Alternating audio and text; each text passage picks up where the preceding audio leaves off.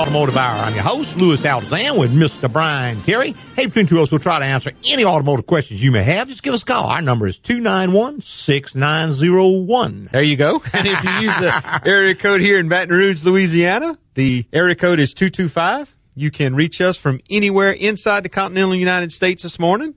And if you use the world code, which is 01 in front of that, mm-hmm. you can reach us from anywhere in the world. There you go. Couldn't be any easier than that. Right now is the perfect time. Well, no, that, but we're actually going to be out next week and the following week because Okay. of Mardi Gras and what have you. Uh-huh. So we won't be doing live shows. Still got some real good information. I brought up a couple of classic shows from five years ago. I think Wonderful. Most people have not heard yet, so it'll all be new. but yeah, if you got a question that you need answered, today is the day to get it in. Exactly. Because we are here in the studio live and can answer those for you. That we can. you Wait, and it's going to be about three weeks for you. well, now you can still get your questions answered, Well, that's just right. not a, just not a live answer. Mm-hmm. You can do that by going to our website, which is agcoauto.com. That is a g c o a u t o dot com. There is a contact bar on each and every page. Just click the button and fill out the little form that pops up and send it on in. There you go. I get answer back to you within 24 hours on that. So not too, too long a wait. Not quite as good as being able to just Get a live answer. Yeah, a live answer from phone. and, you know, one thing too, when you do send something in, I can give you the information or the answer I see to your question. Uh-huh. But if you have a follow up question, then you got to go back and fill out another form. You can't just reply to it because I won't get it. Okay. We get so much email and get so much spam email that you can't, we've got it fixed where you can't reply to that form. You Right. You have to go back and redo the a new redo form. another form. Now, if you don't get an answer in a 24 hour 24 period, you need to go check your spam folder too, because I know all the, I guess all the spam services are tightening up their They are. requirements and all that stuff. And I know a lot of our stuff is getting filtered out now because they see a server with an awful lot of email coming out of it. So they're They already assume- kind of yeah. suspect. And then the fact that it can't be replied to also Is seems kind of an indicator. some of them. So if you don't see the email, just go down to your spam folder and check in there and make sure it didn't get moved to spam. If it did, just mark it that it's not It's spam, okay. move it up, and you can even do what they call whitelisting, where you go in and add us, add our address to your to your list. yeah, to your list where it'll uh, automatically get those back to Okay. us, and you'll receive them that way. We each week try to have some kind of a format to go by, just so we don't Talk back and forth and amble on Yeah, there you go.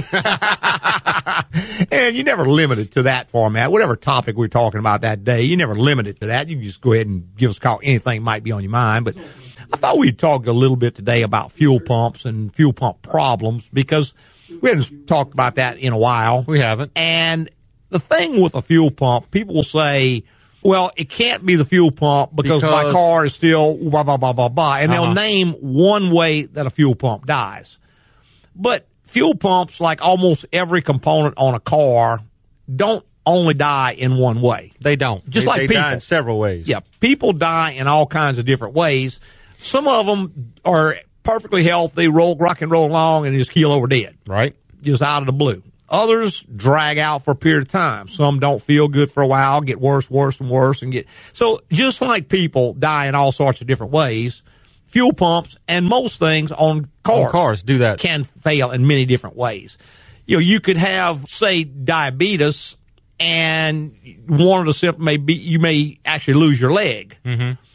but it doesn't mean that everybody is going to lose limbs when they have diabetes. Right. Some people don't have that symptom at all.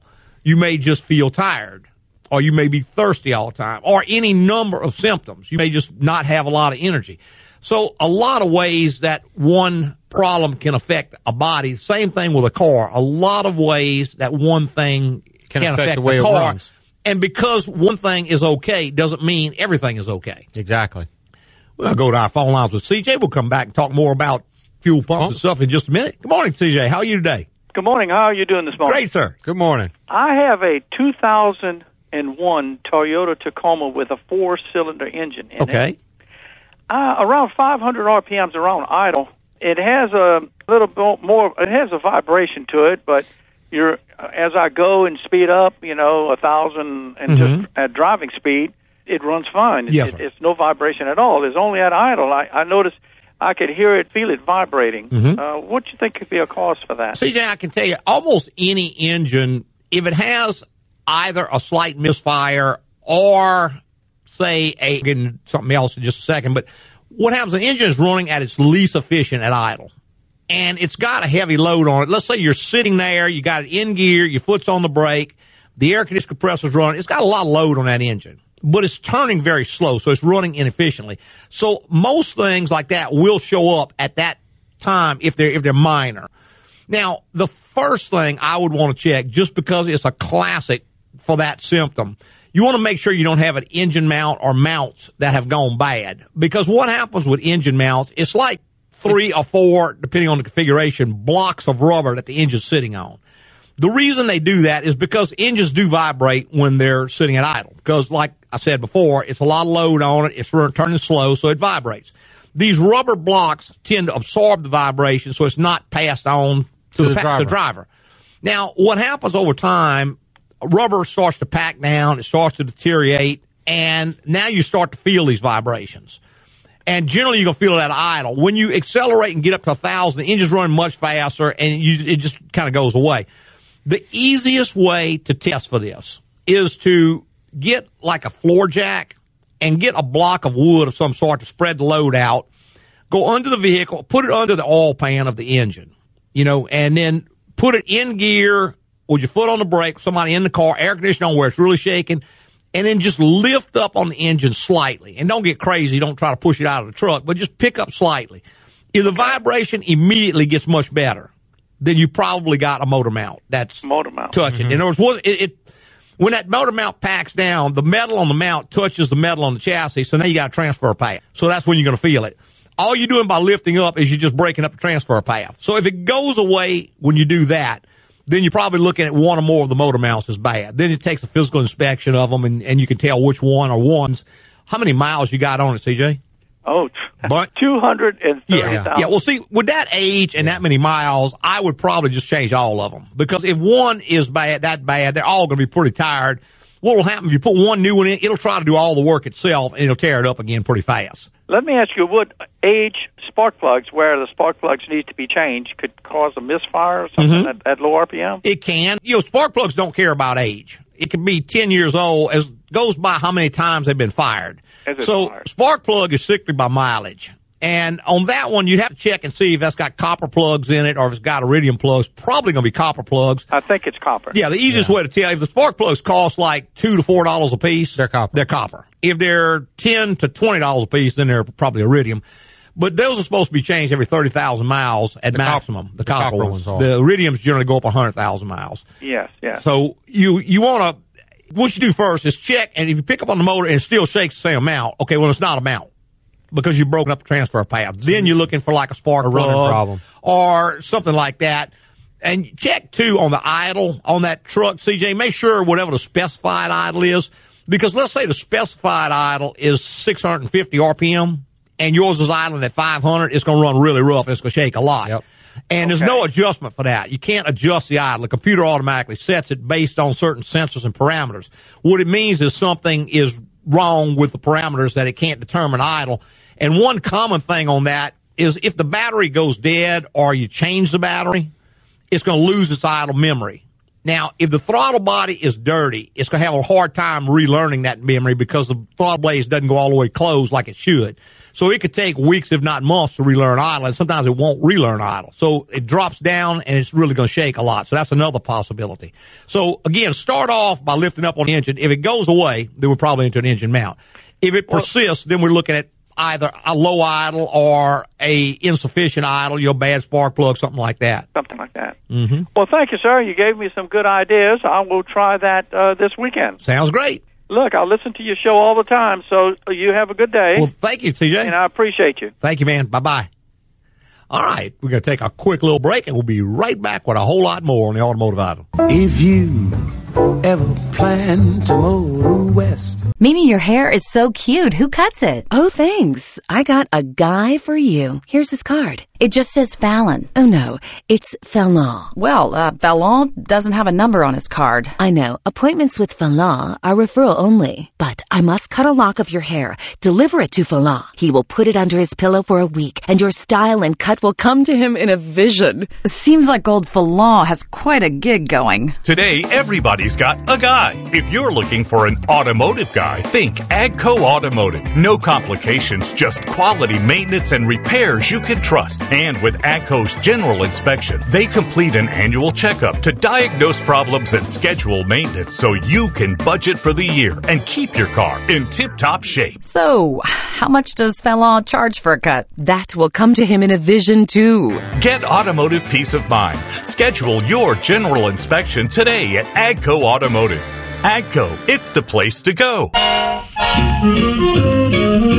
Welcome back. Just join us for the Automotive Hour. I'm your host, Louis Altazan, with Mr. Brian Terry. Hey, between two of us, we'll try to answer any automotive questions you may have. And today is a live show. We're It both is. in the studio, so if you got a call, question, or comment, just today is the day to call. We will be out the next two weeks with recorded shows, but we are live and in person today.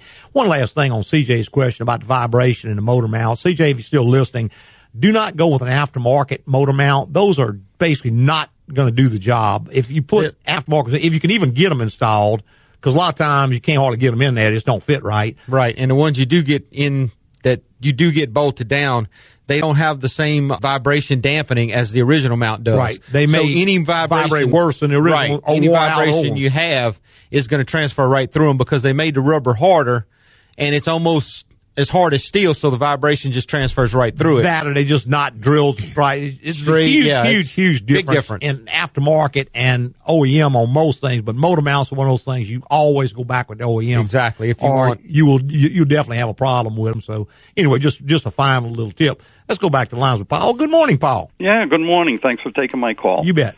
Um, I've got a 2015 Ford Escape. It's got the uh, 1.6 liter EcoBoost. Um, I've been hearing online and on different radio shows, people have been calling up asking about uh, they haven't running into a problem where all of a sudden either the head gasket lets go or the, the head lets go and dumps all the coolant into the engine. Have you people heard any of that? I haven't seen a lot of that, Paul. But again, there's not a huge number of those cars in this area. They're more popular in other areas. There are some out there, obviously. I've not seen it myself. I have seen what you're talking about. Some people talking about it, and I would like to have more information on which ones that is occurring with. If it's cars that have been worked on before, uh-huh. because Ford has very, very specific service procedures. And if someone went in and tried to reuse a head bolt for some reason, or didn't torque it down or didn't correctly. torque it properly, because just taking a torque wrench will not do it. Ford uses a torque to yield bolt. And what you do is you to a certain amount, and so many degrees past that. You have have a special torque wrench that m- works in degrees. Yeah. And I know if the engine were disassembled for some reason and they just put the torque, the old bolts back, they're torque to yield. So one time is it. If they tried to reuse a head bolt, if they didn't torque them properly, I can see that could cause a lot of that. Also, I'd like to know if those cars have been maybe overheated at all. Okay. So, you know, it's, the internet is a good thing in ways, but Yeah. people tend to post their result without telling you the backstory. Okay. So I don't Okay. get too too excited. I think I would just be optimistically cautious with it. Obviously, I would keep the coolant in a car like that very fresh. I would be changing it at least you know no longer than five years the first time, and every three years thereafter. Use the Ford coolant in it. The correct Ford the coolant. Ford coolant, correct coolant. If it has to be worked on, make sure you're getting to somebody who knows what they're doing. And that does not necessarily mean a Ford dealer. I'm not saying Ford dealers have anything bad with, but a lot of them, they just don't follow their own guidelines at all. so you need a good service center that's going to do it properly. You might even ask a few questions about it. And if they don't tell you something like I just told you about the torque to yield bolts and the special torque wrenches and all that kind of stuff, then you just need to find another place. Oh, okay. But- well, you put you put my mind at ease because I, I listened to several Mm-hmm. uh, car repair shows online, and they're all t- saying the same thing you're saying. Mm-hmm. I've heard of it, but I haven't seen it. Right. Exactly. Right. And you know, again, you got literally millions, hundreds of millions of people out on the internet. And if they have a problem that is an expensive problem, they're going to, oh man, mine did this, mine did that for no reason at all, blah, blah, blah, blah. But they don't tell you, well, a year ago, the cooling fan went bad, and I went and got an aftermarket and put on there, and it didn't work, so it overheated a couple times, and finally I got the right one, but now the head gasket, But they don't tell you all that. Right, right. So you got to really, I, I know I go on the internet sometime just looking these forums and stuff, and some of the advice I see, I'm like, man, that's that's totally wrong, and and that's not what happened. But you know, if you just go by what's being said, yeah. You know, it's kind of like that old party game where you, one person says something to one person, he says the next, says the next, and gets to the end, it's something totally different. You know? Yeah. Yep, yep, yep, yep. So yep. yeah, I have not seen it. We hadn't had any come into our shop with that problem. I'm not saying I've never seen a blown head gasket on one, but I would say certainly it's not a big, big problem other than it was worked on improperly or it was overheated or something caused it, you know? Okay, good, good. Okay, thanks, thanks for putting my mind at ease. Okay, Paul, where are you calling from? I'm calling from Massachusetts. Oh, wow. Okay. Yeah, I picked up the accent was a little different. Just a little different than yours. yeah, that's right. Okay, hey, thanks a lot, Lou. All right, Paul. Thanks for calling, man. Okay, Bye-bye. bye-bye. Bye bye.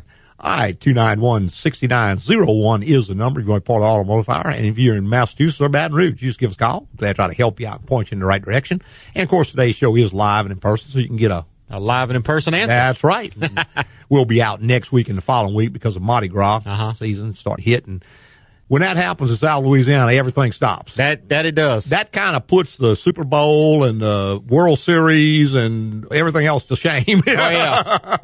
Locally, it's kind of you dropped it out of Bob on, on the city of New Orleans. So give us a call. Anyway, we were talking a little bit about fuel, pumps and the ways that they fail and, and so on. Of course, the one that gets most people is the car is driving fine. You pull up, you park the car, you get in, and it just crank, crank, crank, crank, crank, crank, crank, and doesn't start. Mm-hmm.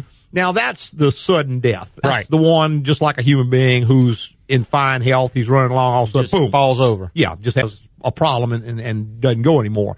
And that is certainly one way Right. that a fuel pump can die. And that is that is one of the easier ways to diagnose. The diagnostics works a lot easier when the pump is actually dead. Well, yeah, a dead man's Because- easy to diagnose. Exactly. exactly. You can go back to the tank. If you have power and ground and signal at the fuel pump, hey, fuel pump's not running. You have everything for it to run. Well, at that point, we know the problem is in the tank. Exactly. Now, it could be the pump is bad. It could be the harness on top of the pump between it and the sender unit has failed. Could also be it's out of gas. It- Because I have seen cars come in, Right. the fuel gauge was reading wrong.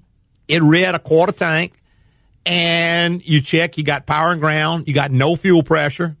You pull the fuel pump out, you look down there, and tank's empty. That's it. that makes you feel kind of stupid, but Well- you know, that is one of the things you have to realize is that not all fuel tank fuel Sender sender, units. units. work properly. Exactly. Some do, some don't, and some can just go out. And if it goes out, all you know is my tank still shows gas and it won't start. And you know the worst thing is most people when they have a fuel pump issue, the mm-hmm. tank is almost full mm-hmm. or it's full. So the service guy having to drop the tank has to contend with 16 to 30 gallons of fuel Right. just to get the tank out. At about eight, nine pounds per gallon. Exactly. So 20 gallons of fuel is around 180 to 200 pounds. Sure. So that tank already has some weight to it to start with. That makes it even harder. And it's bad enough in a shop where you've got a lift and you've got a jack. jack you can roll under it and you can support it and you can strap it down. But if you're trying to do it at home, oh, trying to fight that on your, on back, your I couldn't imagine. Yeah, you probably not going to have a good day. No. And, and you could get hurt because that's, that's a lot of weight. And it fuel sloshes and it, it, It will- moves. it will move that tank all of a sudden and knock it off balance. If you're trying to do it with a say a floor jack with a piece of wood under spread the load, and you got it kind of balanced on there, and it starts to tip, all the fuel runs to one side. Well, it's coming off, and Oh, it's yeah. probably coming down right on your leg. well, not only that, if you don't have the fuel lines or any of the, the electrical It's gonna rip all that it's out. going to rip all that apart. Yeah, it can really, really get to be nasty. And of course, if it covers you with gas, That's even worse. Yeah, that's even worse, particularly if you happen to be I- smoking a cigarette.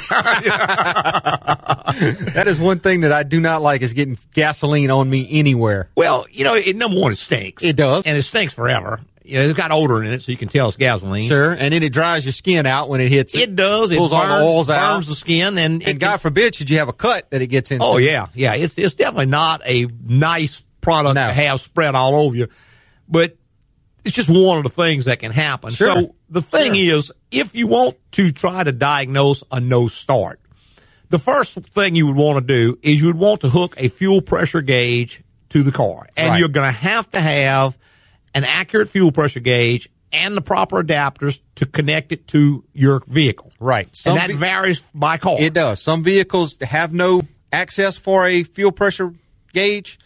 Most of the newer vehicles do, but it's you have to locate it. It's usually up on the frame rail, Mm-hmm. Right. Um, not frame rail, up on the injector rail somewhere. Right, and that fitting may be different sizes. It- it does. depending on the type of vehicle and all that. So you're gonna have to have the gauge. You're gonna have to have the adapter for the gauge to connect to your car, and probably more important of all, you got to know the specification for the fuel pressure. Exactly. You, just because you have fuel pressure does not mean that it is enough to make this engine run. Correct. You have to have accurate fuel pressure. Well, I hear this all the time. Well, I've checked fuel pressure and it's okay, and, and I'm looking for that, and I've changed da da da da da. I said, whoa, whoa, whoa, back up. What do you mean the fuel pressure okay? Well, I put it on, the gauge went up. right. Well, that is that doesn't mean anything. What did it go up to? Because you can take a lot of vehicles. Let's say the specification on fuel pressure is 48 psi. You can have 45 and it won't It's start. exactly. It's got to have 48. And 48 and 45 is not the same. I know they're close. That's why you got to have an accurate gauge An accurate gauge. because three or four pounds in a gauge could throw you off. That's right. And you got to have the specification. Now, not only do you have to have fuel pressure, you've got to have the proper volume of fuel pressure. Exactly. Because if you've got 48 psi, but the pump is weak, it may start. But when you start to accelerate, the engine may fall flat on its face Because it doesn't have enough it volume. doesn't have enough volume. And again, that's a whole different test. You can do it with a fuel pressure gauge if you got the right adapters. Uh-huh. But just having pressure is not enough. Not even just having the right amount of pressure. You got to have the right amount of pressure. You got to have the right amount of volume. And lastly, it has to hold pressure. Now we're going to talk about that when we get back. Take a quick little break. Be right back with more. TJ, I've been looking to tone up, man. You have a personal trainer, right? Yes, I've got the guy, Mr. Miyago. He's going to teach me how to wax on, wax off. Mr. Miyago's no joke. Oh, sorry. He begins by filling your shorts with wet sand to provide weight resistance and enhance focus. Then launches into a series of drills like crouching tiger, hidden badger, fire monkey, flogging duck, and highly agitated dragon. Sounds kind of extreme. Yeah, bruh. Extreme results. Everybody's got a guy these days. And if you're looking for the right automotive guy, it's AGCO Automotive. We make it easy. Quality repairs and a staff you can trust. And with AGCO's general inspection, you get an annual checkup to diagnose problems that could cost you down the road. You will need to sign a waiver stating you are not allergic to pig intestines and live geese. I think I'm just going to hit the gym, TJ, but thanks. Get automotive peace of mind. Schedule your general inspection today at AGCO Automotive. AGCO, it's the place to go. Loud noise off the river to right. Don't mind it cause the man with the whiskers has a Hey, welcome back. This is behind Jones, it, the but Automotive Hour. I'm your host, Louis Altazan, with Mr. Brian Terry. Hey, between two, try to answer any automotive questions you may have. Just give us a call. Our number is 291-6901. And we've got Trey has been patiently holding. Good morning, Trey. Hey, good morning, guys. How are y'all today? Doing great, Good morning. sir.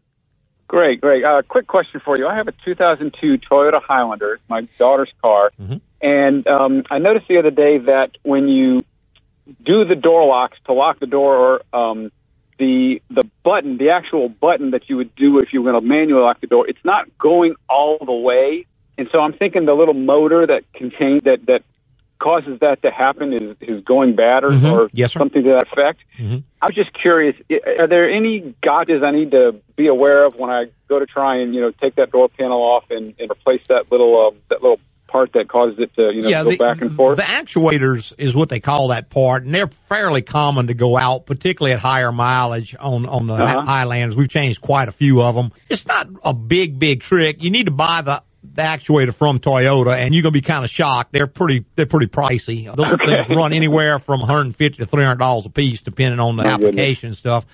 But Okay. Brian, taking that door panel, it's just pretty straightforward, isn't it? Maybe a few hidden screws in there. Man, I, I tell you what, every time I take a door panel off, I go to service data because they're all, all of them are different. Some Yeah. of them clip on, some of them have screws and clip on, some of them have screws and then just lift up. You really need to get service data out to figure out how that panel comes off and where all the little hidden screws You are could at. probably Google it, and it probably Yeah. some diagrams in there on it. Okay. But don't get rough with it because there's a lot of things that can break. Most of them are going to have s- a few hidden screws, Yeah. Uh, normally one like in the, ar- in the little In arm armrest pull, thing. in the There's arm pull, there's usually one, one- around where the, the, doorknob is, where you open the door. Right. The, Gotcha. the handle. Uh, the handle. You get those out, and then if you kind of pull out gently at the bottom of it, generally it'll pop out as some kind of a push-in connector. Right. Right. And Go ahead and get those before get time. all those out. Yeah, Yeah. you and take a real close look at them because before you go to the Toyota dealer, because you probably got to buy a few of those. Generally, some of them are going to break. Yeah. And then Right, once right. you get all that out, it still won't come off. Then try lifting up on it because generally it's like a lip that goes into the top right where the window's at. It's Okay. kind of a piece that goes down, and you got to kind of lift up on it. And then when you put it back on, you push against the window, you tap that down, then you put it down, you put the clips back in, then you put the screws in last. But All right. once you get the panel off, it's pretty much bolt unbolt. Be aware Okay. of the the linkage to the handle, the release handle, and the wiring to the switches. Some of that stuff, some of those is kind of short, and if I'm not Uh-huh. mistaken, that handle, the handle actually pulls back a little bit, and you can take the rod off of it before you take the panel off. Right. If you try to just pull the panel off with You'll- the rod you'll- attached, you'll break yeah, that you'll little break- handle. Gotcha. Gotcha. Okay. All right, guys. Thank you very much. I appreciate the insight. All right, Trey. All right, sir. Thanks for calling, man. All right, 291-6901 is the number if you're part of the automotive hour. And, you know, those do go out a lot on all cars. I noticed Toyota seems we changed a lot of those, and we changed a lot on the Ford products, too. Uh, the Chevrolet products. Chevrolet as well. Yeah. I guess Yeah. pretty much all cars. We work on more of those than anything yeah, else. right. But yeah, well, most of those things they've incorporated the lock actuators into the latch mechanism. in many cases, So when you go to to get just the actuator, you got to buy the, the entire Whole latch assembly. assembly, and to get some of those out, you actually have to take the window tracks out. right. Uh, the window track is actually in the way to get the assembly out of the door. So it, I noticed- you got to be really gentle with them. I think Honda is about the only one I can think of at the moment that sells the actuator separately. And those are fairly reasonably priced. You can buy just a little motor part and put it on. You don't have to buy a whole latch assembly. But I know Toyota generally comes with latch assembly. Chevrolet usually comes with latch assembly. And Ford usually comes with latch assembly. Some of your older Fords, the newer Fords are the, the latch assembly. The older ones actually have a separate actuator that locks and lock Okay. unlocks the. Um, yeah, they, they used to do it that way. I guess they were giving this suckers to you to break there. I guess well, they were easy to change. You know, on the Fords, you drilled out a rivet and the whole thing fell out in your hand. Yeah. after you had the door panel off, so Yeah. it was way too easy to change. yeah, it was too easy to change. It didn't cost enough, so we're gonna make this a little harder for 'em. Yeah, exactly. Yeah, that was those were um those went out quite a bit. yeah, yeah, they did. Let's go back to our phone lines. We got Jim online. Good morning, Jim. Yes, sir. I was looking at new vehicles and I wondered, with proper service, how long should a Tahoe last with the five liter V8 engine? If you were buying one, I'm thinking about buying one for my son. Yeah, I, I think it's a five point three. If I'm It not is a mistaken. five three, Uh, uh, and it's a new design five three. They've only been out three or four years now. Yeah. so there's not a whole lot of history on them. we've seen some problems with them at what I consider fairly low mileage. You know, we've seen those motors go out as low as 65,000 miles, which is one of the reasons they've dropped that 100,000 mile warranty they Uh-huh. used to have. Yeah, I they- exactly. They've cut it back to 50,000 miles, and we have seen some of those motors go out at Sure. what I consider low mileage on vehicles that have been fairly well maintained. And and that that series of that new series five three actually has an external vacuum pump Mm-hmm. because of the valve timing and everything. The engine can't create enough vacuum to keep it supplied to the power brakes. So they've actually put a vacuum pump on the motor itself. Those give a lot of trouble. We do. Uh, we've got a fleet of those trucks that are fairly new, and I know they are maintained properly. They They're are. getting all changes every three, four thousand miles, and they're getting Mobil One in them. And we've had a couple of them come in where we had to change motors. So. Mm-hmm. Again, not one of my favorite engines, and I, I know had to drop it because of all noise and background. So if you have any other questions, give me a call. But not the most horrible, Not- worst not vehicle in the world. one. Certainly will last longer with good maintenance. I certainly would not follow GM's recommendations for No. all changes, which I think is ridiculous. and that, that all- goes that goes across the board. that's every kind of car. Right. I would be changing all based on need. You can go on my website and there is an article, how often should I change my oil? And that will give you a lot more insight in it. With good maintenance, you may be able to get good, good use out of it. I don't think you're going to ever get the kind of mileage out of it you got on the older engines. No. Just because they're way, way more complex. But, you know, if it were me, I'd probably be looking for like a four or five year old, one of the older engines that I could buy for half price. But if you just want a new car, Oh, that- yeah. that's pretty much what you're going to be. That's what you're going to get because that's Yeah. all they're going to offer. Yeah. you can't get that old uh, five three anymore. Yeah, the old one without all the extra stuff on there. So anyway, I don't be the harbinger of doom and gloom, but all of the new cars across the board, we're just to me seeing way too many major problems at way, Way too, too low early. mileage. Yeah. Way no, early. the GMs, the, the engines are giving a lot of trouble, and the transmissions are giving a lot Sure. of trouble. We, we're seeing torque converters come apart in them at I call low mileage, 60, 75,000 miles. Right, less than 100. Yeah, when a torque converter comes apart, that metal skews throughout that whole Sure. transmission. So it's a new transmission each time. New transmission, new cooler. Well, on those, you have to either change the radiator or the air conditioning condenser because the cooler is integrated into that. Exactly. So you're into a So not only is it a cooler, but then you've got to take and Well- uh, drain the AC system out. Right, and if it's in the AC, You're looking at a six or eight speed transmission, so you're probably talking four thousand bucks for a transmission, another thousand dollars worth of collateral stuff Damage that- yeah. out. So yeah, it, very expensive to fix, and I just don't. You know, when a, transmission goes out to me at less than two hundred fifty thousand miles, unless Something- it's been neglected, yeah, I'm not wrong. happy. No. you know, when I start seeing transmissions that have been fairly well taken care of, and the torque converter goes out, and it's happening on a lot of them, which tells me it's a design flaw sure. you know, I'm not real, real pleased with that. And the same thing, Ford's having a lot of trouble with that, and same thing with engines. So I'm not real, real pleased with new vehicles at, all. Yeah. I mean, I don't know. At some point, the the new vehicles will become the older vehicles, and you'll be stuck with them. But maybe the ones that make the test of time, you know, he's kind Maybe. of kind of herd immunity. The ones that survive will be okay. Got herd immunity on cars now. Exactly. you were talking a little bit about fuel, Fuel pumps pumps. and, and such as that. And again, you have to test for power and ground at the pump if you don't have fuel pressure. Now, the way you have to do that, when you turn the key to on, the pump will run, but it'll only run for a few seconds. Exactly. Because if it doesn't recognize RPM coming out the crank sensor, it knows the vehicle hasn't started. So it's not going to continually run that pump because if it did, it could flood the engine. So what it's going to do is it's going to run it for two to three seconds and then shut it off. Mm-hmm. So if you want to test for power and ground at the pump, you checked it, you've got the right adapters, you got the right gauge, you got the specification, and you got no fuel pressure. Next step is to go back to the connector and see that you got power and ground between the two proper terminals. But what you have to do is be back there with the gauge, back probe the terminals. Don't front probe them because you will damage them. You want to go back probe them through the back side of the connector, and then have someone turn the key to on and see if you got voltage and ground. Or have that instrument close enough to the ignition switch where you can turn the switch and Yeah, watch the and that that would involve some extra wires and all that, which would be a little more a little more in depth. in depth. But if you don't have you two were by people, yourself, yeah, you just have to have some long leads where you can hook it all up, walk in, and you might want to try it several times. Sure. You turn the key off between cycles because if you just turn it on and turn it on again, it's not going to run because it, it's still you have to It's turn it all the way cycle. off, let it sit for a cycle, a second or two, and then turn it on.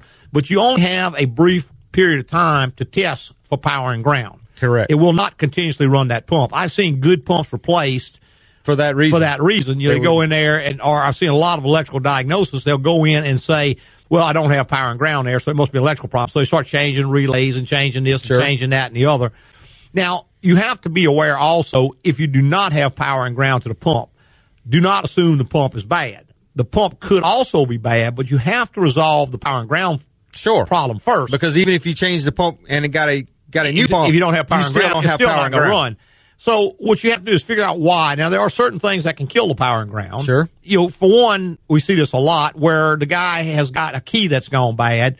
He puts it in, the chip in the key is bad. He thinks the vehicle thinks it's being stolen, so it's going to kill the fuel pump. Right, it goes into security mode. Right. It won't start. He checks. He's got no fuel pressure. He's got no power and ground to the pump. So he starts looking for all kind of things. Always try a different key Exactly. and make sure. Also, look on your dash, and if you got like a little red light with a looks like a padlock or something flashing, that means it's in theft mode. Something like a door actuator going bad, where it doesn't know the door's locked. well, it thinks the uh, door's locked and the door opens. opens, then it's going to think it's being stolen. security It's going to shut it down. Sure. So we got to take our last quick little break. We got a whole lot more. Just hang on. We'll be right back. Hey, Mike, I'm thinking about boiling some shrimp. You know where I can get a good price? Oh, yeah, I got a shrimp guy. But there's a catch. His name is Remy Labateau, and you have to go down to Lafourche Parish and meet him after midnight. Okay. He'll be behind the dumpster of an abandoned fireworks stand off Louisiana 1, and you have to buy exactly 50.3 pounds. Well, that's oddly specific. It seems everybody's got a guy these days. And if you're looking for an automotive guy, look no further than the team at AGCO Automotive. No hassles, just straight up quality maintenance and repairs. And with AGCO's general inspection, they can perform an annual checkup to find any problems and schedule maintenance to keep your car running right, saving you money in the long run. So, what kind of seasoning do you use? Oh, I got a seasoning guy too. How do you feel about traveling to Bangkok? Get automotive peace of mind. Schedule your general inspection today at AGCO Automotive. AGCO, it's the place to go. Hey, welcome back. If you just started listening, this is the Automotive Hour. I'm your host, Louis Altazan, president of AGCO Automotive. Got our general manager, Mr. Brian Terry, right here in the co-pilot seat. Between two of us, try to answer any automotive question you may have. Still got a few minutes. Will be a recorded show next, Next week, week. and the week following. So if you got a question, you need to get in real fast because we're running out of time. Yeah, we are. Talking today about fuel, pumps, and there are just a number of ways they have to be tested. Just saying I check fuel pressure really doesn't mean a whole lot without knowing how it was checked. And we mentioned you got to have the right gauge, you got to have an accurate gauge, you got the right adapter to hook up.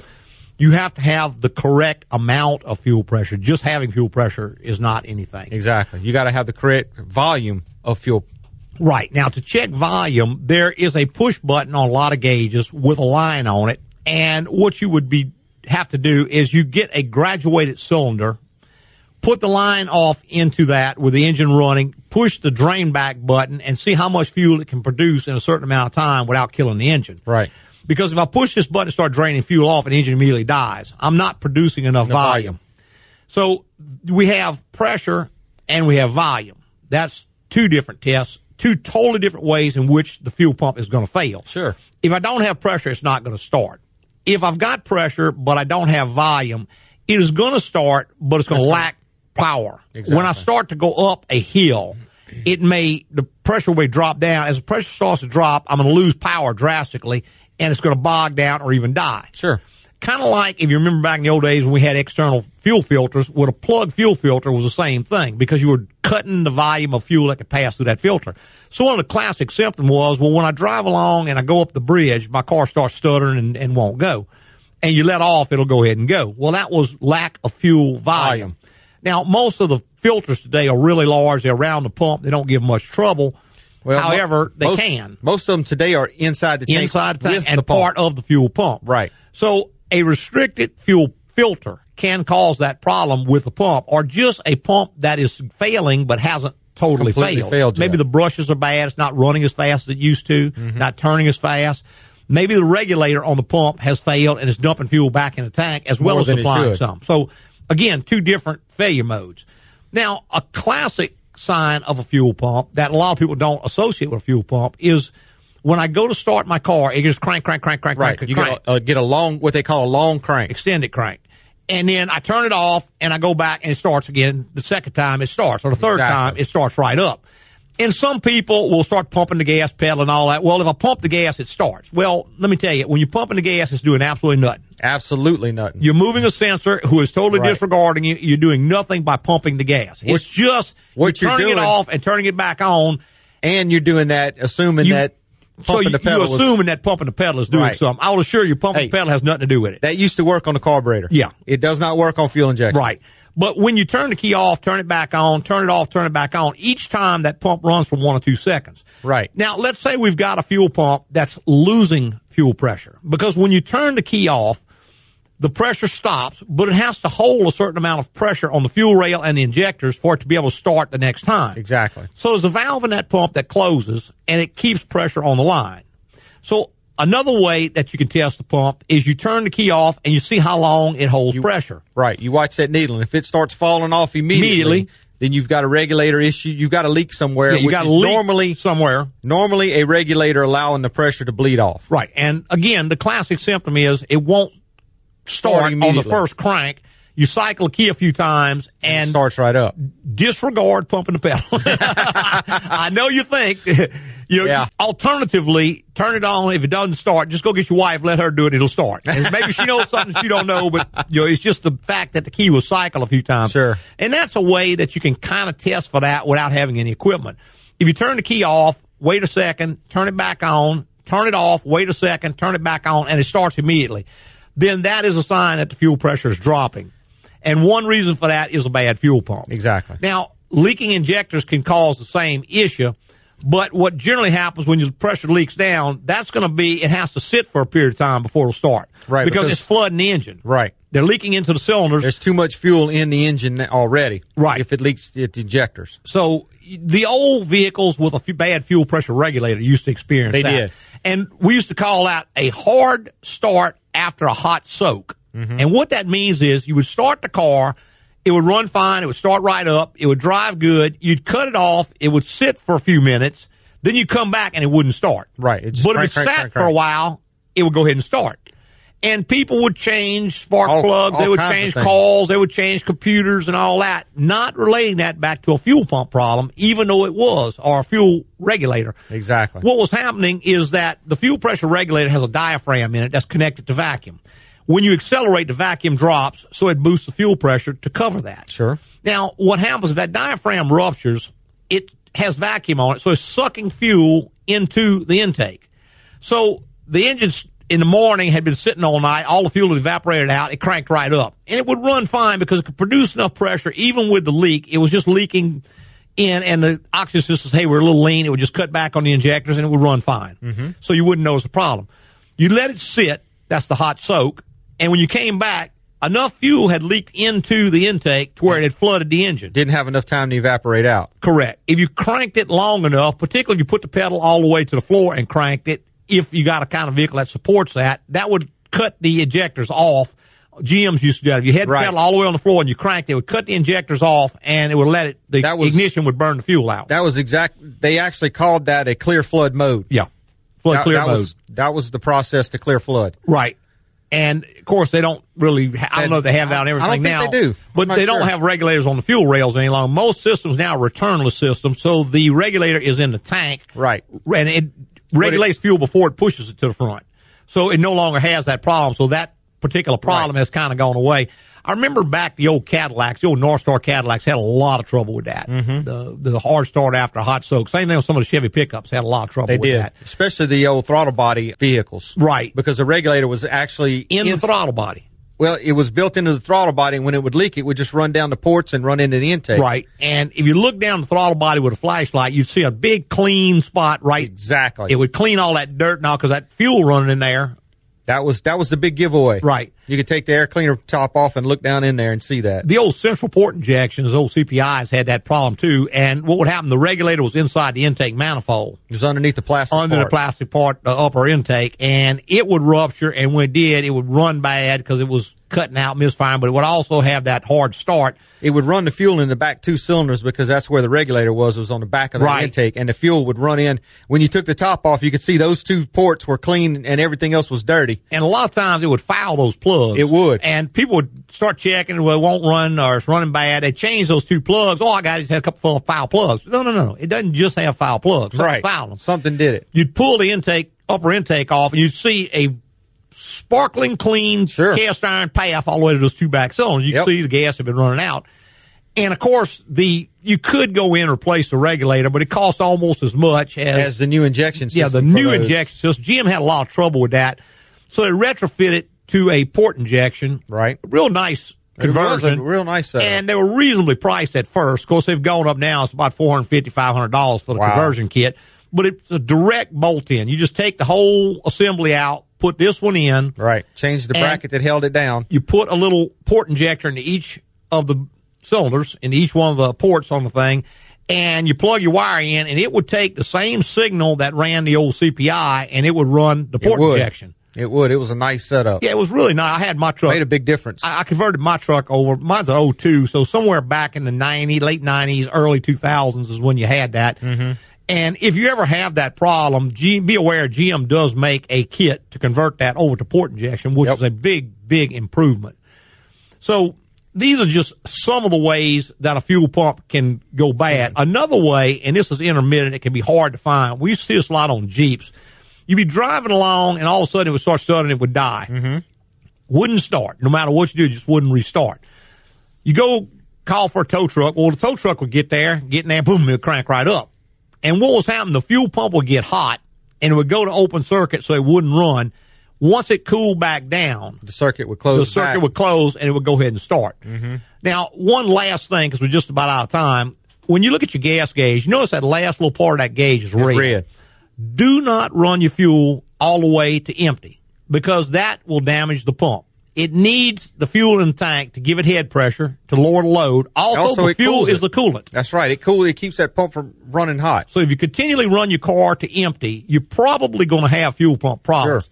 When it gets to a quarter tank, just call that empty and go ahead and Go ahead and fill fill it. it. Find you somewhere and to fill buy a good name brand fuel. Some of these big box store fuels are just Right. not as clean as a name brand fuel. Find you a high volume station. High also. volume station. Some, somewhere And- that the fuel moves. and don't buy gas when they're dropping. When they're pumping the right, gas when, in, the, when the fill truck is there, just drive on by. That's it. Hey, I see we're just about out of time. Got to get on out of here. Thank everybody who listens to the show and everybody who listens on podcasts. like to thank our podcasters this week. Tell your friends, go to your favorite broadcast or rebroadcast service, find a written review, and fill it out for us, please. There you go. Sure appreciate that. Moves up the ranking so we can keep doing the show. There you go. Hey, preceding was opinion based on our experience in the automotive industry. Have a great weekend.